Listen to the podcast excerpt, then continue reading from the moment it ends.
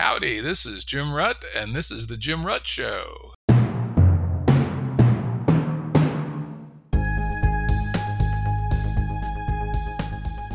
Listeners have asked us to provide pointers to some of the resources we talk about on the show. We now have links to books and articles referenced in recent podcasts that are available on our website. We also offer full transcripts. Go to jimruttshow.com. That's jimruttshow.com. Today's guest is Peter Turchin. Peter's a complexity scientist and he's a project leader at the Complexity Science Hub of Vienna. He's also a research associate at the University of Oxford and emeritus professor at the University of Connecticut. He is a founder, he says, but he's actually the founder, best I can tell, of the field of cliodynamics, which we'll talk a fair bit about later. And he's also the editor in chief of the journal Cliodynamics. It's actually a wonderful pleasure to have you here today. Welcome aboard, Peter. Thank you, Jim. Yep. Peter probably didn't know this, but I've been a reader of his work for a long while. And even more interesting, one of his earlier books, Historical Dynamics Why States Rise and Fall, was a very important piece of thinking that helped synthesize the early Game B movement, which we often talk about on the show. I'm not going to talk about it much today, but many, many people in the Game B world have read that book. And I looked on my Amazon historical log and I saw that I had sent six copies of it to various people at various times. When I told Peter that, I saw him go, Oh, yeah, right? You know, the author loves to hear about sales of his books. So I'll go back there. I also very much enjoyed a book on a similar theme on war and peace and war, the rise and fall of empires. And most recently, I read Ultrasociety How 10,000 Years of War Made Humans the Greatest Cooperators on Earth. And today, we're going to be talking about Peter's newest book, End Times Elites, Counter Elites, and the Path of Political Disintegration. So let's start with what is cliodynamics? Well, cliodynamics is essentially a science of history. The motivation behind proposing this uh, scientific discipline is uh, twofold. First of all, I was trained as a theoretical biologist and about 25 years ago, I felt that I needed more challenge, essentially. And so I switched from studying the population dynamics of animals, such as insects, uh, lemmings, deer, to the historical dynamics of human societies. At that time, history was really the last discipline which has not been rigorously submitted to the scientific method. There, there were and there still are lots of theories that explain various things, but there was uh, at that time no systematic program for testing those theories against data and rejecting some in favor of others. So that was my primary motivation. But the secondary motivation is that we live in these wonderful large scale societies organized as states and such societies are in principle capable of providing broadly based well being to uh, their populations. However, as we know from the study of history, almost inevitably in the past at least, these societies have run into end times, periods of social dysfunction, political disintegration, sometimes leading to outright collapse, but not always. So the question becomes why? And this is, this is a very important question. We have a science of human health because we want to keep our bodies healthy. We have a science of ecology, and environmental science, because we want to live in healthy environments. But how come we don't have a science of social health? Because after all, most of our well being is determined by how well societies uh, function. And so that is a, the second practical reason which has uh, driven the development of this science. Gotcha. Yeah, I did a little bit of looking before the show, as I always do, a little my research. And historically, there have been various theories of history, as you point out. And some of the ones I found that were most prominent were the great man theory, which was popular, I think, in the 19th century in particular. And then in the early 20th century, the social forces slash structuralism theory, right? And then later, people like Jared Diamond, was it Germs, Guns, and Steel, something like that, and some others kind of brought forth an environmental determinism argument. And of course, there's been a lot of argument, particularly about that last one, whether it's grounded in the data or not. How would you distinguish cliodynamics from those particular three previous models of what history is? First of all, let's talk about the influence of individuals versus more macro trends and mechanisms operating at the level of whole societies. Essentially, um, uh, my thinking is that we need to understand both. So we don't need to say that our theory ignores individuals or our theory only focuses on individuals. Because, uh, and this is an empirical question, how do we combine the role of individuals together with those uh, more uh, faceless forces together in order to get the best understanding. And also, we can talk about prediction maybe a little later in the podcast. So, how do we get the best theory that provides the best fit to data? All right. So, the overruling question here is how do we get the best uh, scientific theory and what are the ingredients in it? So what distinguishes cliodynamics from other approaches is that other sciences like economics sociology uh, political science they look at separate and different mechanisms uh, economic mechanisms uh, uh, pol- policy and politics and so on and so forth. But in order to understand the dynamics of our societies we really need to understand all of that. Right? So cliodynamics essentially is an integrative science that takes into account economics and politics and maybe climatology. It essentially whatever is uh, may have an effect, the influence of some individuals. Of course, this doesn't mean that we want to throw everything in the kitchen sink into our theory. This is where the empirical testing becomes very important. We want to include in the theory only those processes that matter for understanding and prediction, all right, and that is determined in an empirical way. So, just to summarize, we, in principle, we are willing to consider any mechanisms that may increase our capacity to predict. But which mechanisms are included is decided as a part of the process of science where we test different uh, explanations and reject some in favor of others. Of course, history makes it difficult to do the gold standard of science, which is the double blind experiment, right? We can't experiment with history, so we have to rely instead on data, right?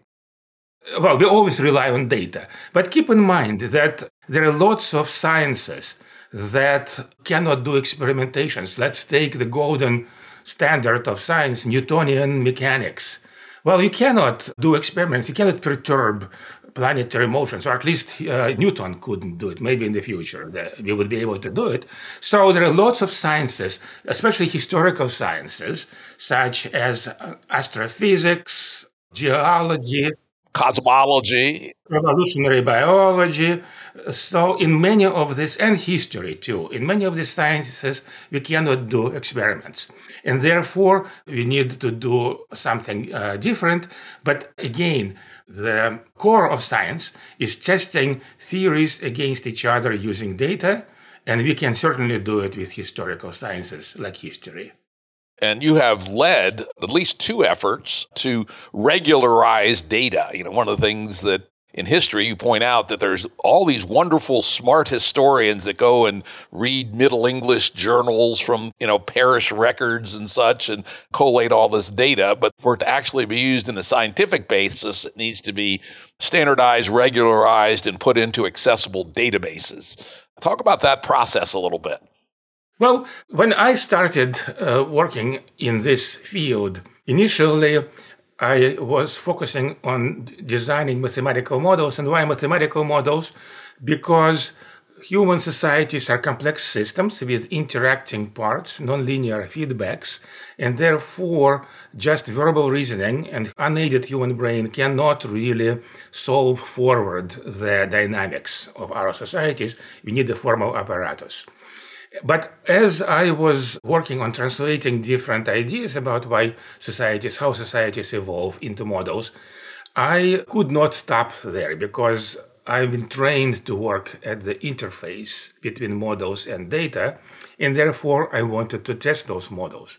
And then it was actually quite a surprise to realize that there is much more data to test models about historical dynamics than we think.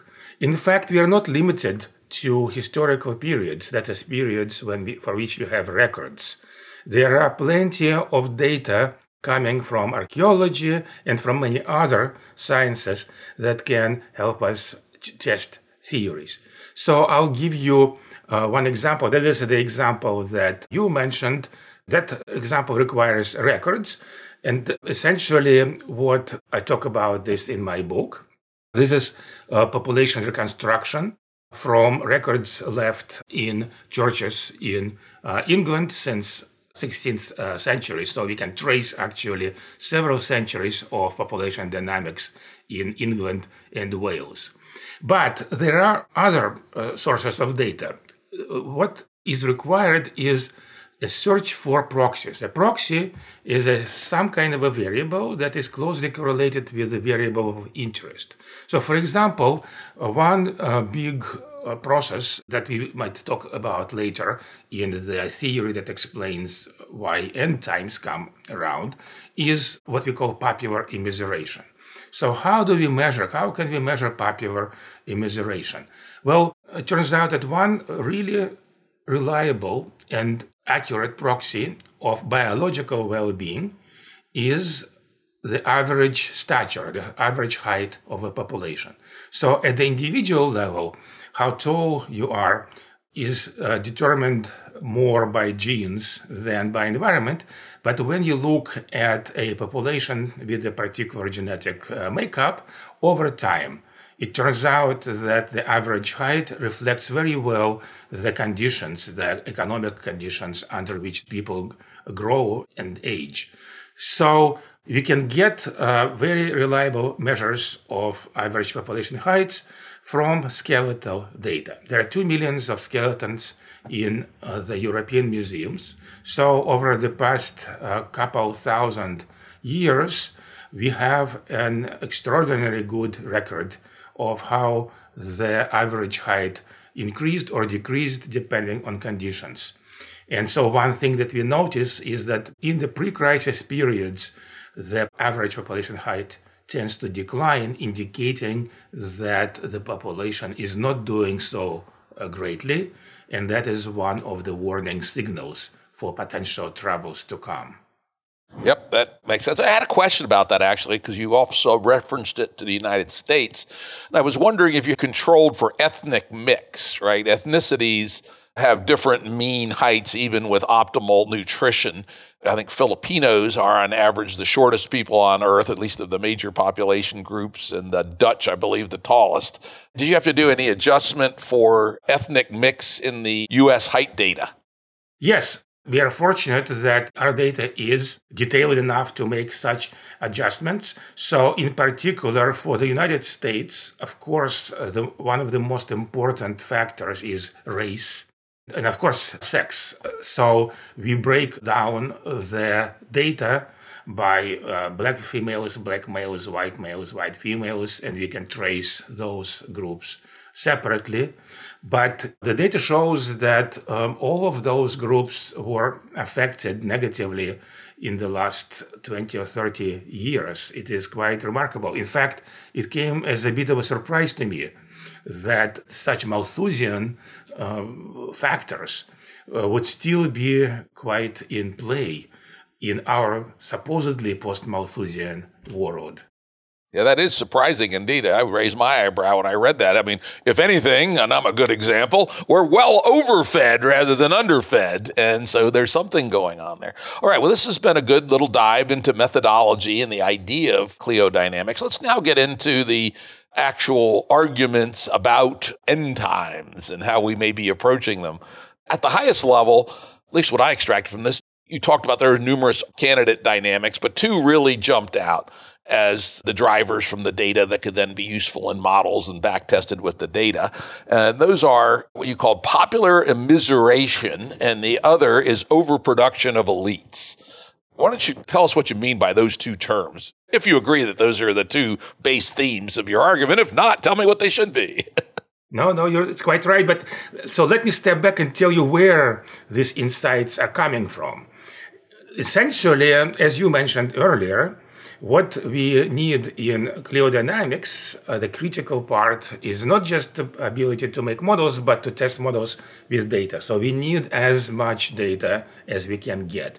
And so over the past 12 years or so, I've been involved with a bunch of my colleagues in building large, even I would say massive historical databases this uh, project is called Seshat because Seshat was the deity of scribing and information in ancient Egypt. And as part of this project, we've been collecting data on past societies over the past 10,000 years. We've collected hundreds of societies. So currently it's around between 500 and 600 past societies.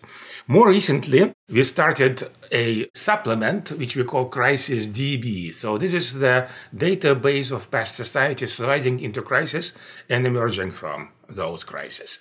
So what does the database, this is a work in progress, but what does the crisis DB tell us? It tells us that large scale societies organized as states have experienced good runs of internal order and peace for a while, for several generations, typically around a century, sometimes more, sometimes less.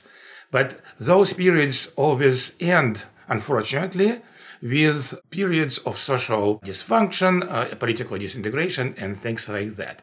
So the question is why? The first factor that is uh, ubiquitously observed is elite overproduction.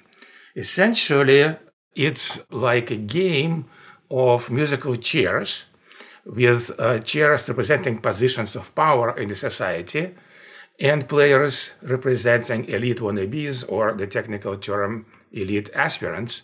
And in some situations, the number of elite aspirants begins to greatly overcome the number of chairs, the competition uh, between elites increases. Now, some competition is good, but excessive competition is, in fact, disruptive and dysfunctional. So, what happens is that when we have twice, three times, four times as many elite aspirants as there are elite positions for them, the competition starts to undermine the social norms governing the political process.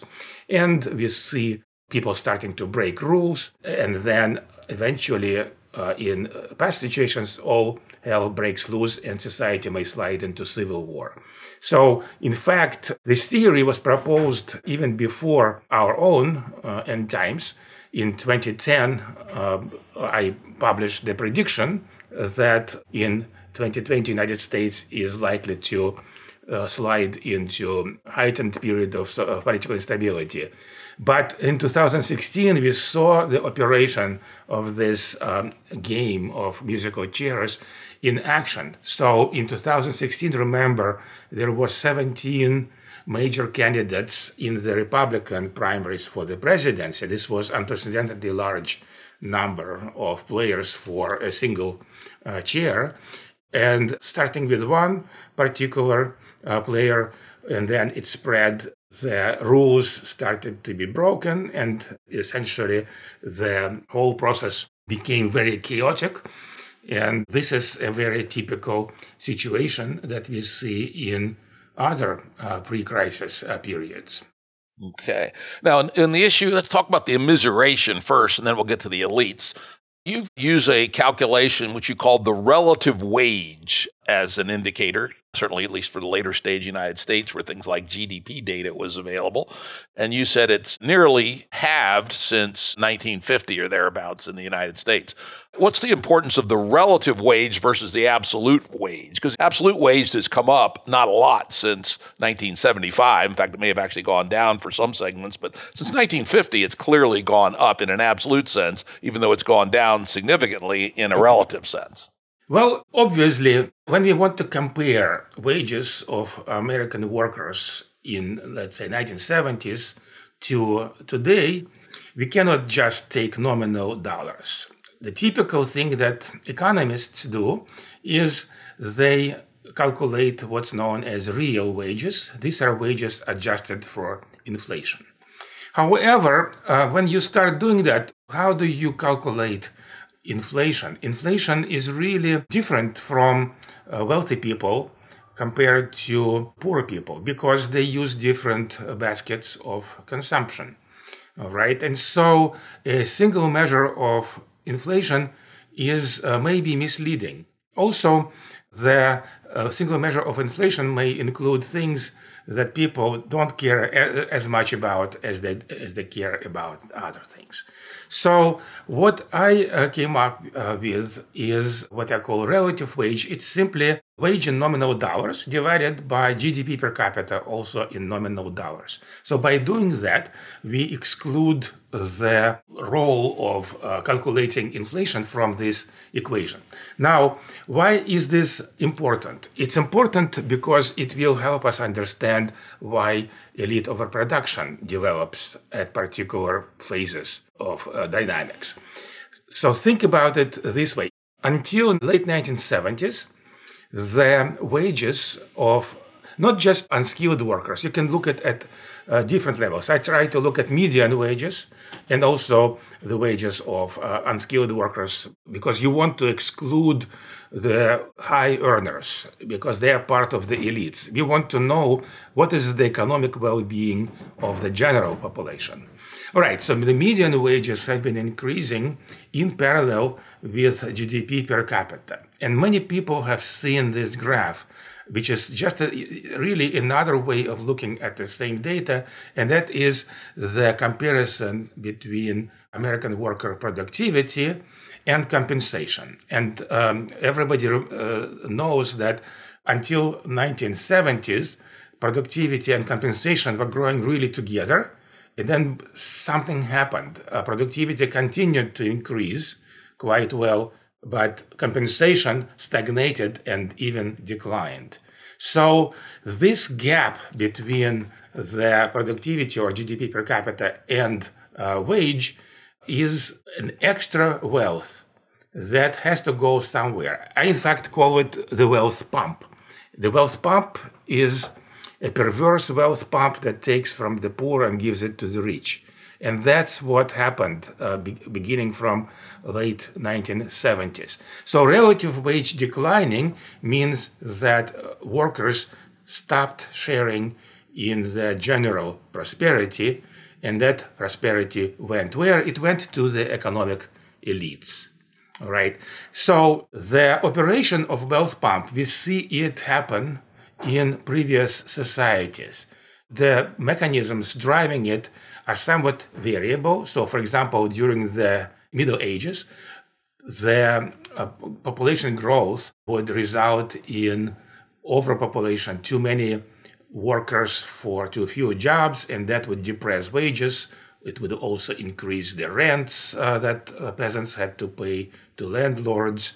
And as a result of that, the uh, higher proportion of overall GDP would go to the elites.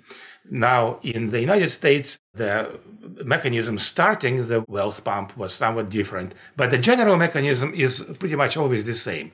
Essentially, what happens is that during these integrative periods, periods of uh, high uh, internal peace and order, the elites, the ruling elites, tend to get used to the situation, and I think that uh, it's going to automatically go on as it has been before, and they are tempted to reconfigure economy in their own way for their own benefit, and that's what really turns the wealth pump and that leads to popular immiseration.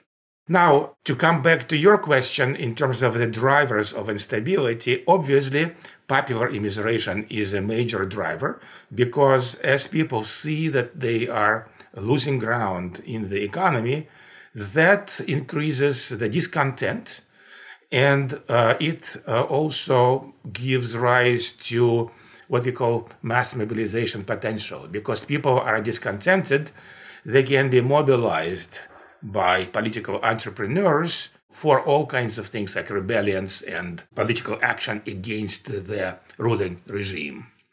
Yep. I've actually also, when I was reading the book, I had an insight. I said, hmm, this relative wage thing might also be tied in to Rene Girard's mimetic desire and mimetic competition, where people see what other people are consuming particularly people better off than they are, and they want to emulate them.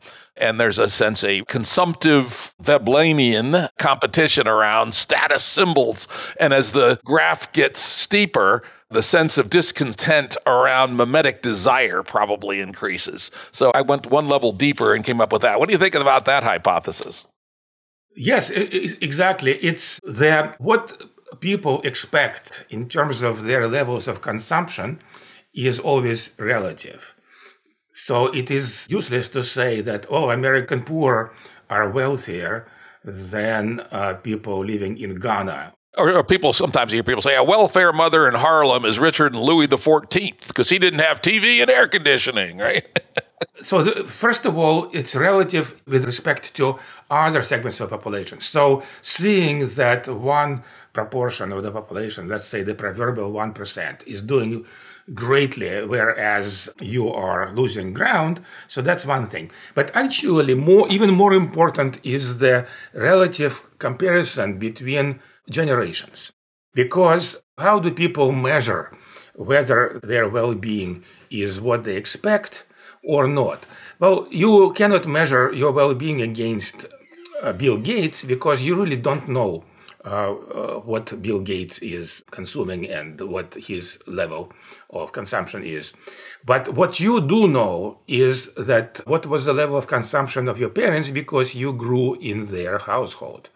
So this turns out to be a very important factor. People grow up and they essentially fixate on what uh, at the level of well-being they expect and they are in fact uh, also get used that their well-being will be greater than their parents.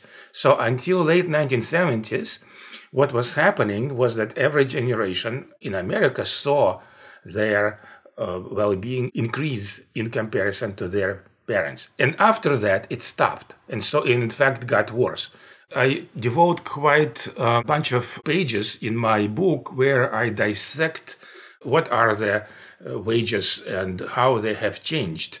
And if you start uh, thinking about it, uh, getting away from the generalized basket of consumables, but think about large scale items that people need in order to be part of the middle class, that's for example, right? So one of them is house. It turns out that the median worker has to work 40% more now compared to 40 years ago in order to afford a house. But even more striking is the comparison I do in terms of getting education. You talk about it. Getting education is one of the ways to escape uh, misery, escape precarity, as it's known. Well, if you grow up today in a working family, that is, family that uh, does not have a college degree, your parents have to work nearly uh, four times as long to put you, their daughter or son, into college than back in the 1970s. 3.8 times. This is remarkable.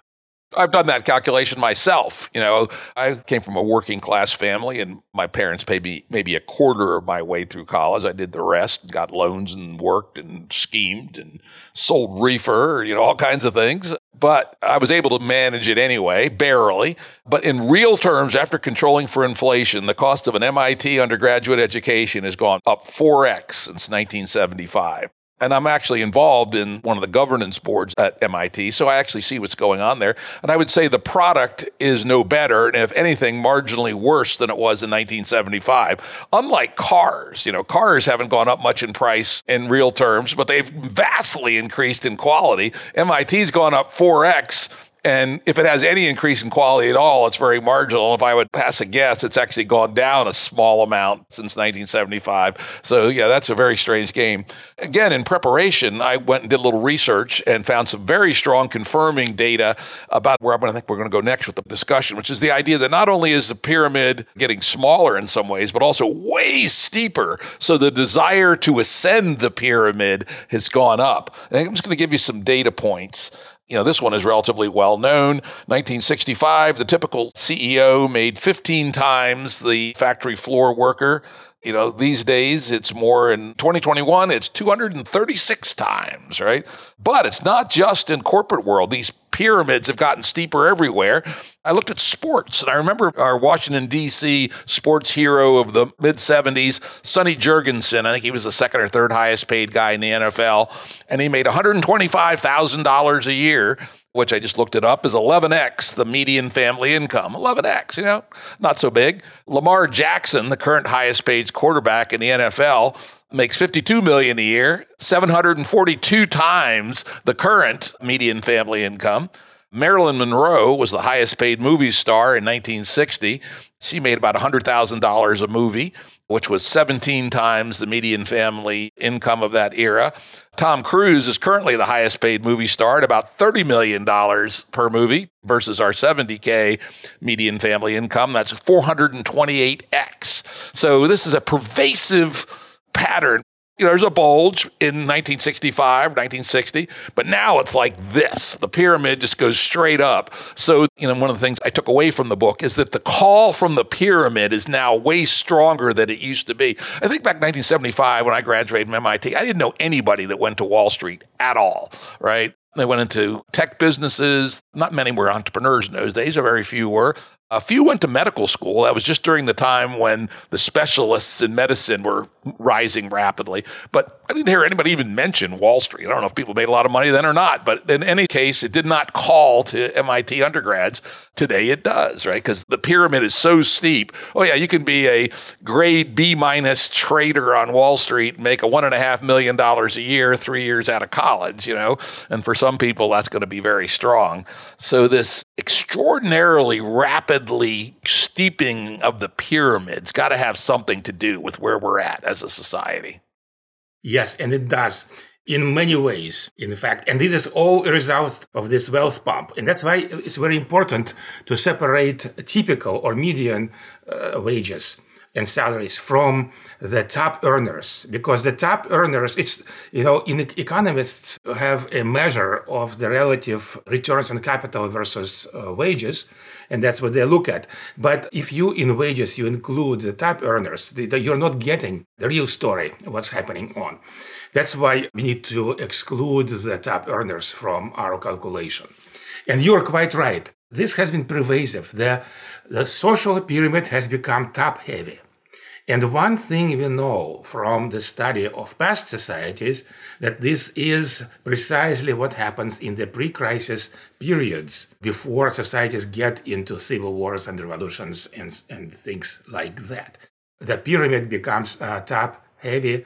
There are too many elites for the productive capacity of the society and that what leads to intra-elite competition and uh, eventually breakdown. And I would argue that, at least in some parts of the elite, not only has the pyramid gotten steeper, but it may have gotten smaller. I tried to track down the number of white collar jobs in General Motors, and I couldn't find it exactly, but it looks like it's contracted by a factor of at least five since 1965. So just the number of chairs in the musical chairs game has gotten a lot less as we've gotten rid of middle managers and outsourcing has become a thing. And of course, automation is having something to do with this. The new AI large language model revolution is going to do more of that. So we get the combination of the pyramid getting steeper, and at least in some sense, the bottom of the pyramid getting smaller. Let me give you a historical example where precisely this happened. Uh, let's go back to Western Europe in the middle of the 14th century. At that point, the uh, wealth pump was operating uh, quite powerfully over the previous century, so from 1250 to, roughly speaking, uh, 1340s. And what happened then that the Black Death came about, and it killed from one third to one half, sometimes even more of the population. And of course, it had a disproportionate effect on the poor just as you might think about COVID effect uh, more recently. But the Black Death killed the poor at, in greater numbers than the elites. And so what happened was that the pyramid was already top heavy because of the wealth pump operation. And suddenly you take half of the base away, and the whole thing collapsed. And that's why we have 100 years uh, war in France, which was really a series of bitter civil wars in which uh, the English meddled. And then, of course, the English had their own uh, long, prolonged uh, civil wars known as the Wars of the Roses, somewhat later, where the elites were exterminating each other cheerfully. You know, the losing side in those battles, it was just like the Game of Thrones. I believe he based the Game of Thrones on the War of the Roses. Yeah, exactly. So, you know, the losing side, the lords were uh, forced to kneel in the mud and their heads were lopped off. So, this is one of the potential outcomes from the social pyramid becoming so top heavy. Okay, that's interesting. So now who are these elites, right? In one part of the book, you say if you were an American and your net worth is in the one to two million dollar range, then you were in the top percent, top 10%, which puts you in the lower ranks of elites. Well, I don't know about that. I mean, a million or two million, if you're my age, i.e., old, and you live in a major city and your house is paid off and you have a retirement account, if you're you know, the lowest end of upper middle class or the highest end of middle middle class, you probably have a net worth of a million or two million. Those people don't exactly seem like elites to me, right? Let's talk about the elites. Uh, so, first of all, let me give a more uh, proper definition. Elites, simply put, elites are a small proportion of the population who concentrate social power in their hands right? And so think about uh, the historical examples include the Mandarin class in Imperial China, or we were talking about uh, medieval France, so military nobility in medieval France. All right. Now, the first point I want to make about elites is that typically, usually, there is no sharp boundary. So in the United States, you cannot say that there is uh, a sharp boundary between elites and non-elites. It's a pyramid and therefore, we can talk about the super elites, 1% of 1%. Then we get to the proverbial 1%. And then the top 10% in wealth. All right. Now, why is wealth important? Because social power comes in four basic flavors. First of all, there is uh, military power or coercion. Secondly, economic power. Thirdly, it's political or administrative power. And finally, ideological power. Ideological power is the softest form of power, but it is extremely powerful in, in any case. All right, so in different societies, the ruling class tends to specialize in different kinds of social power. In our democratic capitalist societies, the governing elites are typically a coalition between economic elites and administrative or political elites. But the relative uh, balance of power between those two kinds of elites shifts. So United States is actually unusual because we have the economic elites are uh, much more powerful. In fact, they dominate. And that's, I make this argument in the book, and I, in fact, argue that United States, by this point, is a, is a plutocracy, the rule by the wealthy.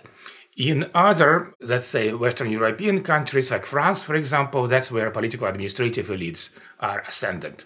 But come back to United States. So because economic basis is so important for defining elites, as a uh, first cut approach, we can look simply at the distribution of incomes. That's what I do in my book. And that means that if you talk about the top 10%, all right, excluding 1%, so the 9% between 1 and uh, 10%.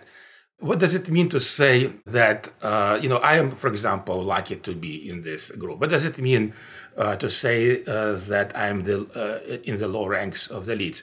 I have enough power over my own life. I don't need to accept a job that I don't like. I don't need to move to a location I don't like. I can basically say, uh, go away, um, uh, you know, I'll do my thing. But I don't have a lot of power over other people. Now, when you get into the 1%, now we're talking about people who are the uh, officers in uh, large companies. Also, on the political side, we are talking about uh, uh, you know senators, you know, and uh, other uh, types of uh, political leaders, and also in the administration. So those people have much more real power because they can order people around. And of course, once you get into the one percent or one percent, those are the people who have a lot of potential uh, power because they can uh, essentially swing elections uh, at local levels and even perhaps at the federal level. They sometimes own businesses which have hundreds of thousands of workers and uh, things like that. So keep in mind, again, coming back to the idea of the social pyramid, which is, I think, a very useful device for us to organize things. And so there is no sharp boundary. The higher you go in the, uh, the scale, the more power people have. And so now, as things have steepened, more and more people want to climb the pyramid, but there are no more seats, and maybe there are less seats than there were before. You come up with a very interesting concept, which you call it aspirant elite. And as I've started to write a little model on paper here while I was reading it, I said, this is actually very, very important. In fact, going one step further, I might call them the failed aspirant elite. Right. And this reminds me of Eric Hoffer, who wrote the very famous book called The True Believer. And it was based on what happened in Germany in the 20s, where radicalism was growing rapidly. And Hoffer saw that a surprising number of people switched from being communists to Nazis and Nazis to communists. And, and if you took ideology seriously, you go, that's impossible. I mean, you can't be a Nazi on Tuesday and a communist on Thursday or vice versa. And yet his deep insight was the reality was the raw material for these radicals were what we called frustrated men. I apologize for the sexist language, but that was you know, of the time. And he described the frustrated man as a person who believed they were of high capacity, either rightly or wrongly, but had not achieved a suitable position in society commensurate with their own view of their own capacity. And so that strikes me that if we are generating lots of failed aspirant elites, that's got to be interesting. Well, uh, it's interesting and it's very dangerous because that's what undermines the stability of societies. So uh, let me uh, circle back to this question, but first do some groundwork. Remember that we were talking about the wealth pump. All right. So the wealth pump, first of all, it creates uh, popular immiseration and increases mass mobilization potential. Secondly, but there are two other more subtle ways that uh, the wealth pump undermines the stability of our societies. The uh, first one of those is the overproduction of wealthy people. So, what happened in the United States uh, over the past 40 years, the number of decamillionaires. So these are the people whose wealth is uh, $10 million or more in inflation adjusted terms, by the way. Right? The numbers of decamillionaires increased tenfold. The, the overall population grew by 40%, but the number of decamillionaires increased tenfold. And this is the uh, result of this wealth pump uh, working at full speed. All right, so why is this bad? You might say, well, this is American dream. You know, people want to get wealthy, and uh, so that's all to the good. Uh, but the problem is that many of these people who have such wealth, they turn their hand to the political arena. So we think about Donald Trump or Michael Bloomberg or failed, uh, you know, uh, aspirants like Steve Forbes, for example. So there's quite a number of wealthy people that uh, decide to go into politics, or and others don't run themselves as candidates, but rather run other uh, candidates. So when we have ten times as many people, we are now in that situation, but the number of chairs is still the same. We still have 100 senatorial uh, positions, one president, and so on and so forth.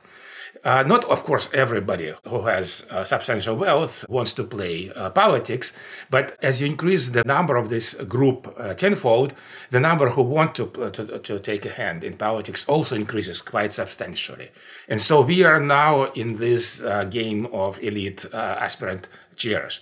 And what this means is that the more people aspire for such positions, and the position number stays constant, that means that the number of people who are frustrated in getting those positions blows up enormously. Yeah, exponentially. Right.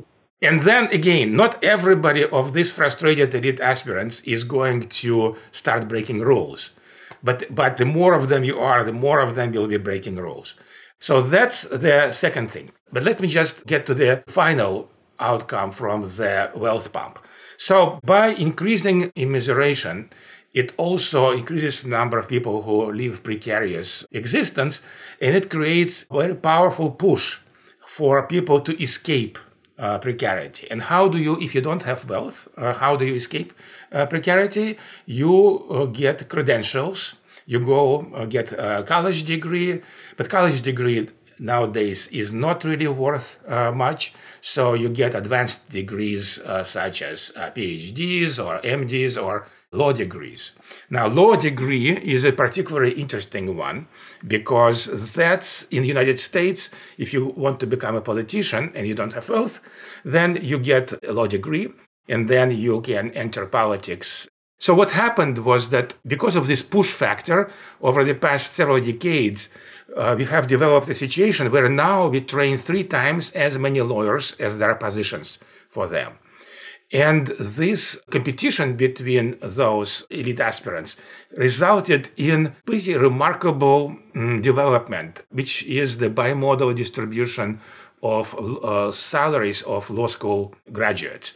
What it means is that maybe a quarter or so get very nice salaries, approaching 200,000 years per, uh, $200 per year. So those are people who are definitely uh, entering the elites in all senses.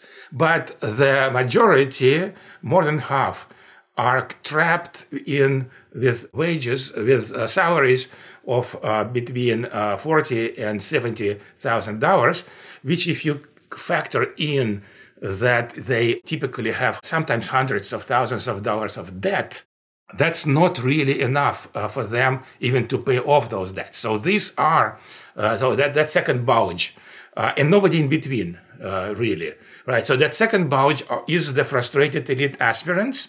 They are intelligent, um, ambitious, uh, well educated uh, because they got the degrees. They are well connected.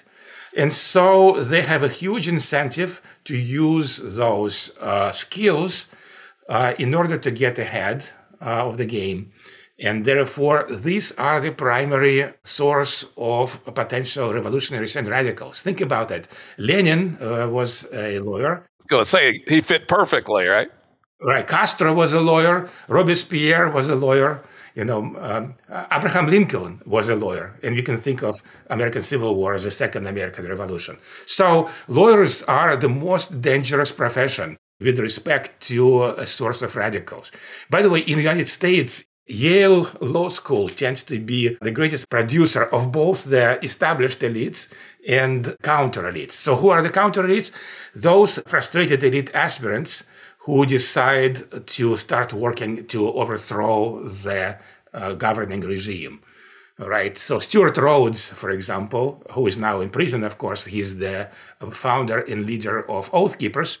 He's a product of Yale law degree, and uh, quite a bunch of other people are. So counter elites are the ones who are extremely important in us understanding revolutions and civil wars because just popular immiseration is not enough to really uh, overthrow the regime because they are not organized. You need organization, and organization is provided by counter elites. So you put together the large numbers of uh, counter elites together with popular discontent, and it's essentially an explosive mixture. Interesting. So you have the popular immiseration. Think of it as the fuel for the fire, right? And then the radicals, the frustrated aspirant elites who then become radicals. We'll talk a little bit about possible model for that.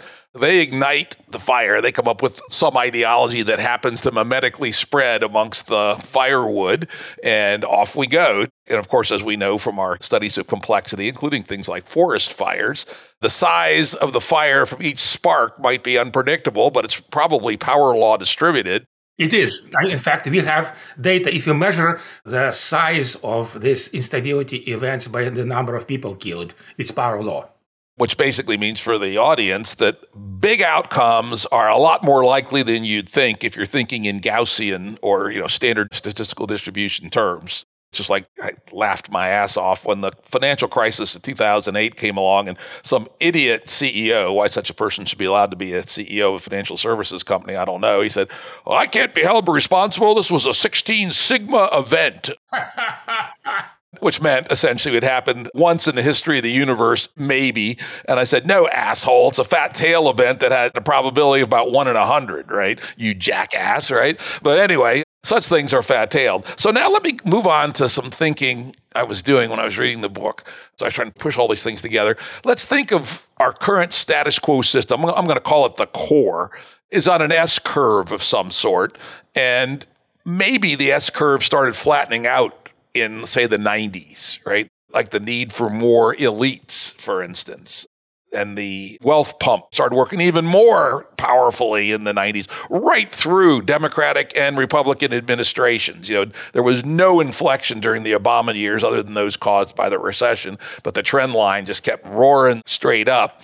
And yet, the educational signaling and the educational institutions have continued to grossly overproduce elites. Well, and then the pyramid gets stronger. So more people want to join the pyramid. You know, in my day, because the pyramid was flatter in 1975, we were less frankly concerned about money. We were more concerned about how much fun would the job be? How intellectually stimulating would be when you chose your job? But when it's 10x, that might make sense. When it's 100x or 1000x, you know, climb that pyramid, right? So you have this rain coming down. Kind of think of it like glucose falling to the bottom of the ocean. And down at the bottom here below the S curve are a whole bunch of little startup S curves, right? And they are getting fuel from these aspirant elites. And then they have the potential source of major breakout from the growing immiseration of the, the regular folks. And so there's all kinds of competitions going on. There's intra elite competitions within the core, which we'll get back to, talk about a little bit further. But then there's competition amongst the radical aspirant little baby S curves that are trying to get to the inflection point. Most of them fail, a few of them succeed. But at this point in time, they have more raw material to work with in terms of this huge number of failed or intentionally rejecting aspirant elites. You actually talk in your book about an example of a woman who clearly had potential from her family background or intellectual capacity who rejected all that. And you know, eventually, I think she went to Yale Law School or went some fancy law school. But nonetheless, not with the intent to be a corporate lawyer like her father, but rather to go out and be a rabble rouser and maybe the next Robespierre. I don't know. So this sets up a very interesting set of dynamics. To some sense, that seems like getting kind of centered to the core of your story, why it looks like we should be living in interesting times over the years ahead. What do you think of that model? Well, yes. And just keep in mind, because there are different levels of elites, right? Lower rank, mid rank, and then magnates or high rank elites. So, and the competition is intensifying at all levels. So, at the lowest level, we have competition to escape precarity and get into 10%, right? Uh, or 20%, doesn't matter. And that's what drives a lot of internal competition amongst the college students and also PhD candidates or uh, other advanced degree candidates. Right, but also at the highest level, we have increased competition between uh, the billionaires. We are lucky to have now just, uh, what was it, last week, when Elon Musk and Zuckerman decided that they want to have a duel, fight it out in the cage. Well, this is kind of interesting because in cruder times in the past, dueling was in fact a very reliable indicator, at least in the Western world where it was cultural uh, norm, of increased intra-elite competition. We see numerically, we see a much higher number of duels both in the mid 19th century during the age of revolutions and in the 17th century during the 17th century crisis. Nobles were slaughtering each other with both firearms and swords, essentially. So this is the way that intra competition can actually become quite uh, bloody. Right. So, but back to the question. Uh, yes, you're quite right. We see uh, increased intra conflicts at all the different uh, levels um, in that uh, top layers of the pyramid. And what does your model tell you, if anything, about where the big risks come? Is it the intra elite competition at the top? Is it the little new radical S curves down below and one of them catches fire based on a power law distribution of a spark starting a forest fire? What do you see as you peer into the data with respect to what's ahead for our society? Where are the probabilities of major inflections likely to come from? Or is it a portfolio of probabilities that you don't know where it's going to land? Well, the problem is that this all at different levels they all work synergistically. So think about uh, previous um, revolutions. You need obviously the supreme leaders, but then you need officers, so to speak, and then you need foot soldiers. And so right now, as I said, because intra competition is high at all the different levels, we are s- supplying supreme leaders, uh, officers, and foot soldiers to uh, potential radical movements. Mm, so, in some sense, the potential energy is building up in the system, right? To use an analogy, not, not quite a literal sense. Now, I'm going to turn a little bit, which is we're talking about big trends, huge forces building up, and I can see it, I can feel it. But on the other hand, there's also idiosyncratic or special local factors, right? When I was thinking about America in particular, what spark would be more likely to spread than others? And that has to do with kind of local memory, local conditions. And I came up with two. On the right, if I were to hazard a guess, and this is just a guess, if there's going to be a revolt on the right, it's going to be caused by some overreach by the government around guns, right? Guns are sacred on the right, and they're also sacred not on the right, but they're particularly sacred on the right. And so let's imagine a, a really horrific, worse than anything we've seen before, mass slaughter by three people with AR-15s. You know, Biden overreaches his constitutional authority and tries to confiscate all the AR-15s. Instant civil war would be my prediction. On the left, it probably has something to do with race. Let's imagine some horrific racist alt righters slaughter a whole bunch of minority groups using AR-15s, let's say. So the two could come together, right? And produces a revolution or, re- or attempted revolution revolt from the left, kind of like Black Lives Mattered, but times 200. So, how do you think about these forces building up from these macro trends versus the specific idiosyncratic attributes of a given society? Yeah, this is a very important question. But keep in mind, and here we're getting into the issue, since we're talking about the future, right? We are getting in, in, into the issue of prediction. My view is that human social systems are to a degree predictable, but ultimately unpredictable. But what do I mean by to a degree predictable? Some aspects of them. So the structural uh, processes, such as immiseration and the ritual production, they tend to increase or change slowly over the period of years or even decades. And they are uh, fairly predictable because uh, the wealth pump, once it starts operating, it is producing all those outcomes. But then um, we know from the study of previous revolutions, you've mentioned the idea, this was actually Mao who said a spark could start a prairie fire. All right. So we distinguish between uh, the structural trends that undermine the stability of societies and then the specific triggers. And these triggers come in a variety of um, ways, and they are essentially unpredictable because some triggers are could be assassination of the ruler. Another one is simply a geo-economic effect where suddenly the prices of food become very uh, high, which was a factor contributing to the Arab Spring, by the way. And the French Revolution, as it turned out. And the French Revolution, precisely. So then there could be uh, things like self-immolation of uh, Mohamed Bouazizi in, in uh, Tunisia, all right? And again, this was a spark that started the prairie fire. So essentially, here, certainly given the state of our science now, maybe never we will be able to predict those things, especially if we believe in uh, free uh, human will. All right. So uh, we can speculate, and what uh, the scenarios that you are proposing, uh, they have the validity. All right.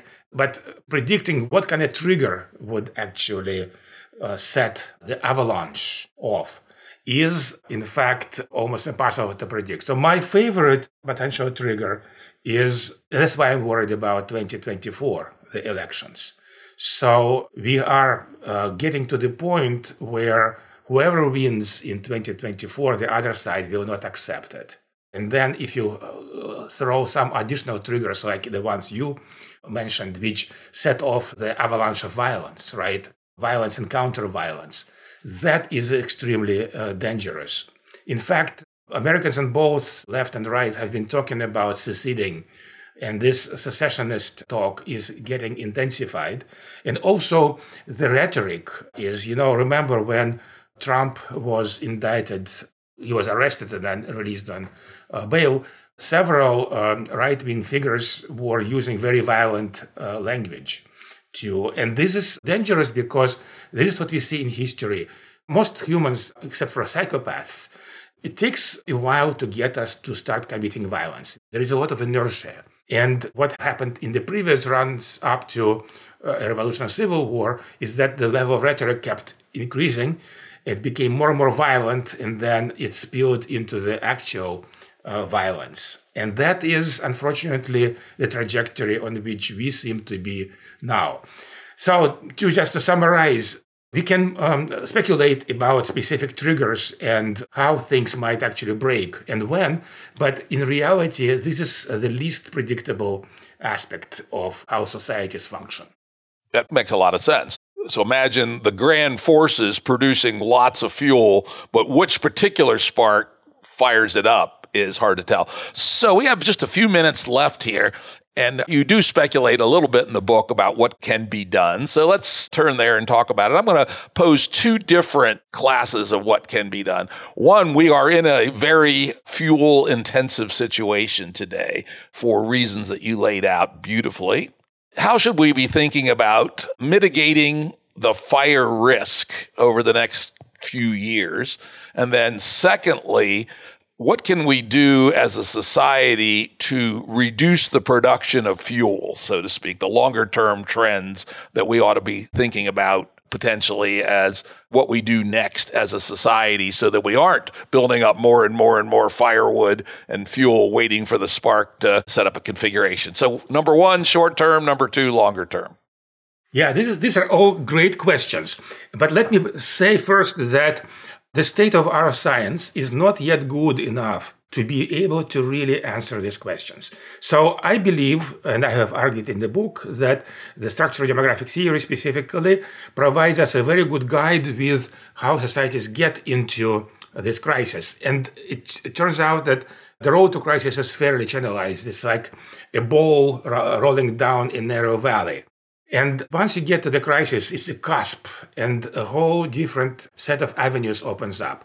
This is primary driver why we are collecting CrisisDB. We need uh, lots of cases to uh, first statistically characterize the roads out of the crisis and then try to test a variety of theories about why some societies chose better routes and others chose worse riots. So first thing I want to have is the we really need to invest much more in building this uh, science. All right, now specifically to your questions, this is a good way of thinking about it. In fact, let's use a historical example. I talk about the Chartist period in UK, so this is the mid 19th century. British Empire was the only large European state that avoided the revolutions of 1848. All right, and the question is How did they manage to do it?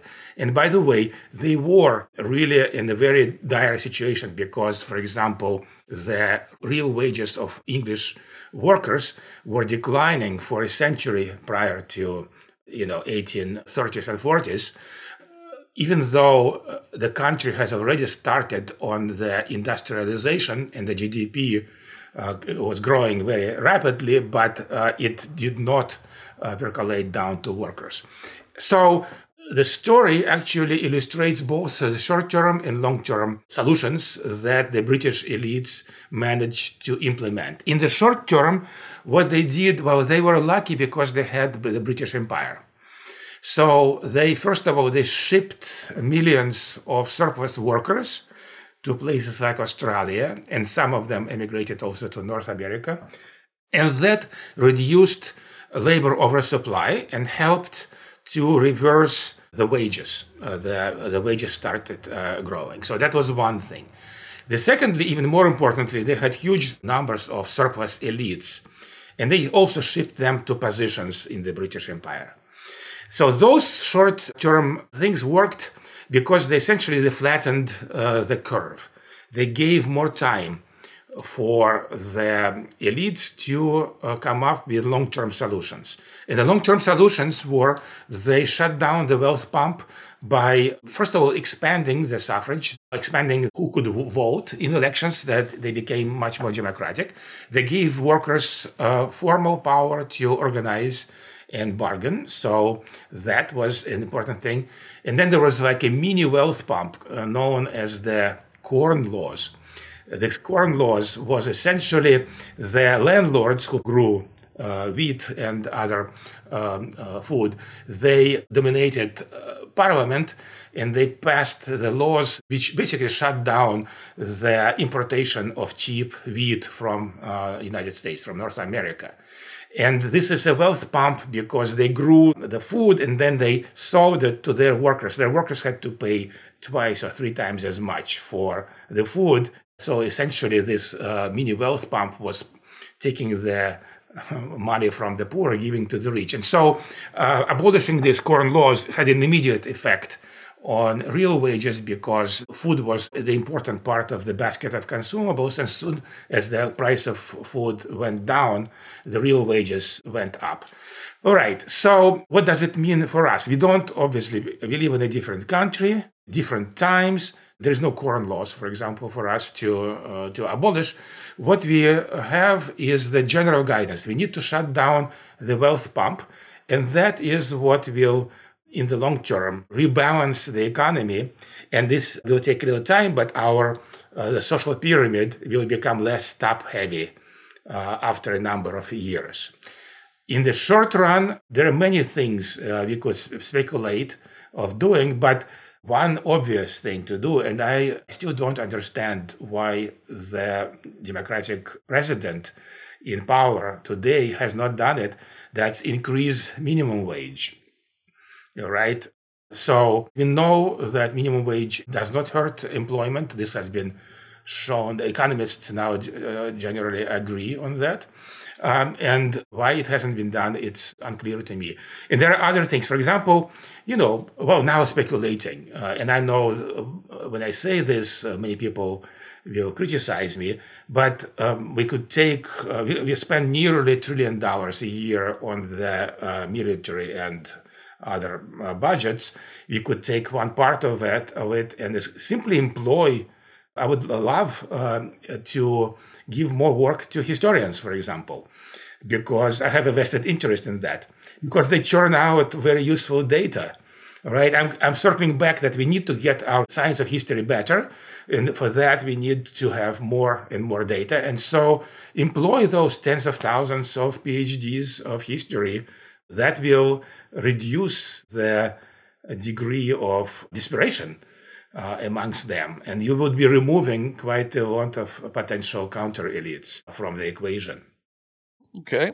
Yeah, maybe. I think the second one, the longer term ones may be stronger. A bunch of historians, I don't think that's going to stop the short term problem, but it might help a little. The longer term, obviously, reducing the wealth pump is huge.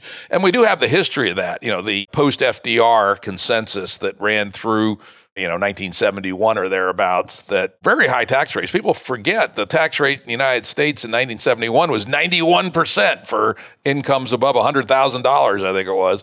And it was still in the 70s, in the 70% in the early 80s. And of course, there were more tax loopholes and such, so the people didn't, weren't quite paying that. But high W two earners were paying that. You know, movie stars, corporate CEOs, etc. Those guys were paying. It was 1964 until 1964. It was over 90 percent on top incomes. Correct, correct. And then it was in the 70s from 64 to 80 something like that. Then it went down to 29%, right? That was quite remarkable. That and well, a bunch of reasons caused the wealth pump. Now, the final question before we exit, and this is going to turn it completely around, which is maybe it's a good thing that we have a revolution and that the periphery overthrow the core and that the core is rotten. The core does not know how to exist in balance with Mother Nature. The core is driving us crazy, as indicated by the mental health statistics, by deaths of despair, etc. The propaganda machine is becoming smarter and smarter and being able to manipulate us into buying shit we don't need. So maybe it's a good thing that the ecosystem is such that the fuel is built up and that there will be more sparks and that there'll be cadres to lead a revolution if necessary. Let's take my hypothesis. And one, what do you think about it? And two, if you agree or if you don't agree, what are the ways forward to have a revolution and minimize the harm along the way? So I, I disagree uh, because people who have not lived through violent revolutions or state collapses, they just don't understand the amount of human misery that is. Uh, I, I grew up in the Soviet Union. I left Soviet Union in 1977. And then I went back uh, in early 1990s and I saw the failed state and uh, the huge amount of misery there was um, in uh, the, all the different civil wars in the post-Soviet period, and in fact, the war in Ukraine is also an outcome of that, and it's a, it's a horrible uh, thing to do. So that's one thing. Secondly, uh, many uh, violent revolutions don't really make situation better because they just exchange one team of scoundrels with another. So I am definitely anti-violence for those two reasons. So we do see f- favorable outcomes. They are not typical, only 10 or 15% in the past of, of our crisis were resolved in um, a less bloody way. Depending on what you mean by revolution, if we can have peaceful revolution without people getting killed, the result of which the needed set of reforms and policies will be implemented, I'm all for that. But violence is definitely both uh, bad on its own um, and counterproductive. So uh, we should really uh, learn the lessons from societies that manage to do it in a relatively peaceful way. Yeah, I certainly agree that violence is not a good thing. And the other thing is, once the cascade of violence starts gets above some threshold, where it ends up is really hard to say, right? Think about the Russian Revolution. How many people died in 1917, 1918, 1919, et cetera. And then it led to the killing of the Ukrainians by Stalin, on and on and on. On the other hand, as you say, there have been some peaceful or middle in cost revolutions. Like one of the ones I like to point to as a successful one was the Glorious Revolution in England in 1688, where it basically went from an absolute monarchy to a constitutional monarchy as the result of an intra elite competition, essentially. And the reason, by the way, is because many people who who lived during the Glorious Revolution, they still remembered what happened in the Civil War. So they knew how horrible things could get, and they took steps to avoid the worst. And similar, you mentioned the New Deal. In fact, um, this whole period from the progressive era, right, the first uh, two decades of 20th century, into the 1930s, it took several decades to reformulate American society. And it was a big help that some people still remembered the American Civil War of 1860s. So this is very important, this factor of memory, uh, which we, unfortunately we don't have now. And that's why I'm worried about things uh, really getting out of hand. The cascade of violence you mentioned can run into much worse outcomes than people can imagine because of the dynamical nature of such things. Yeah, and of course, talk about other relatively low cost revolutions. American Revolution wasn't costless for sure, but on the scale of things, big positive change at some cost. And unfortunately, the downfall of the Soviet Union took a very bad turn for all kinds of contingent reasons. Some of them probably the fault of the West, some of them the nature of Russian culture. But one could have imagined that one having turned out differently, maybe, and have been a clear net positive. You know, if somehow the liberals had been able to hold on, if Yeltsin hadn't foolishly appointed Putin as his successor, etc. And that would have been a very amazing example. Here was one of these horrible engines of evil, the Soviet Union, that collapsed from its own contradictions and then was supplanted by something clearly better. It seemed like that was an available trajectory, but somehow they didn't fall into that. I grew up in the Soviet Union, and by the time when I grew up, it was not an evil empire by any means. Life was getting better for people, and in fact, uh, maybe the Chinese route, which was to abandon communism, uh, you know, in favor of uh, capitalism would have worked better in the Soviet Union than the state collapse that in fact occurred. I guess we'll wrap it right there. This has been a fabulous conversation with one of my intellectual heroes, Peter Turchin, who I've been reading very carefully for a number of years. It's been wonderful to have this conversation. And if people want to learn more, go out and read End Times by Peter Turchin. As always, there'll be a link on the episode page at jimruttshow.com, and I'm sure there'll be links to some of his other books as well. So thank you, Peter, very much for this deeply insightful conversation. Thank you, Jim. I really enjoyed the conversation also. Audio production and editing by Andrew Blevins Productions. Music by Tom Muller at modernspacemusic.com.